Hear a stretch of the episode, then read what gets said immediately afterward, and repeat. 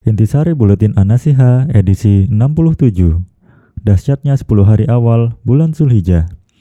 Di antara ciptaan Allah yang dipilih dan istimewa adalah 10 hari awal di bulan Zulhijjah.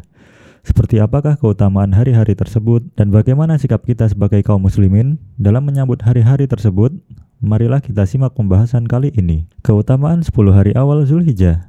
Nabi Shallallahu Alaihi Wasallam bersabda, tidak ada hari-hari yang amalan di dalamnya lebih Allah cintai kecuali 10 hari ini, yakni 10 hari awal bulan Zulhijjah. Kemudian para sahabat bertanya, "Wahai Rasulullah, tidak pula jihad di jalan Allah?"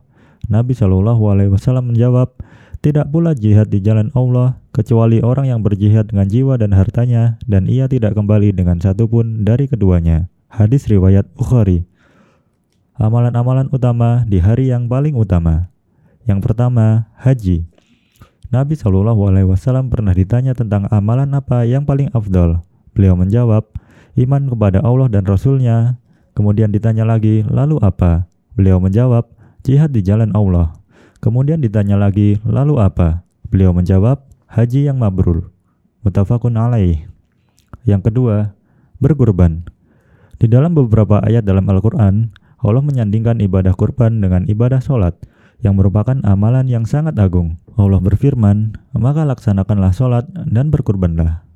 Quran Surat Al-Kawsar ayat 20 Ketiga, berzikir dan bertakbir. Allah berfirman, agar mereka menyaksikan berbagai manfaat untuk mereka dan agar mereka menyebut nama Allah pada hari yang telah ditentukan atas rezeki yang diberikan kepada mereka berupa hewan ternak, maka makanlah sebagian darinya dan sebagian lagi berikanlah untuk dimakan orang-orang yang sengsara dan fakir. Quran Surat Al-Hajj ayat 28 Keutamaan Hari Arafah Pertama, puasa Arafah. Nabi Shallallahu Alaihi Wasallam ditanya tentang puasa Arafah.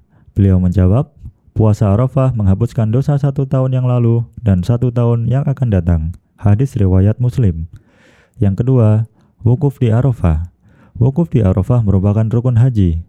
Nabi Shallallahu Alaihi Wasallam bersabda, haji adalah wukuf di Arafah. Hadis riwayat Tirmizi. Ketiga, doa di hari Arafah. Nabi Shallallahu Alaihi Wasallam bersabda, seutama-utama doa adalah doa di hari Arafah. Hadis riwayat Imam Malik. Dan yang terakhir, pembebasan dari api neraka. Nabi Shallallahu Alaihi Wasallam bersabda, tidak ada hari yang Allah lebih banyak membebaskan hambanya dari neraka selain hari Arafah. Sesungguhnya pada hari itu, Allah mendekat dan membanggakan mereka kepada para malaikat seraya berfirman apa yang diinginkan oleh mereka. Hadis riwayat Muslim.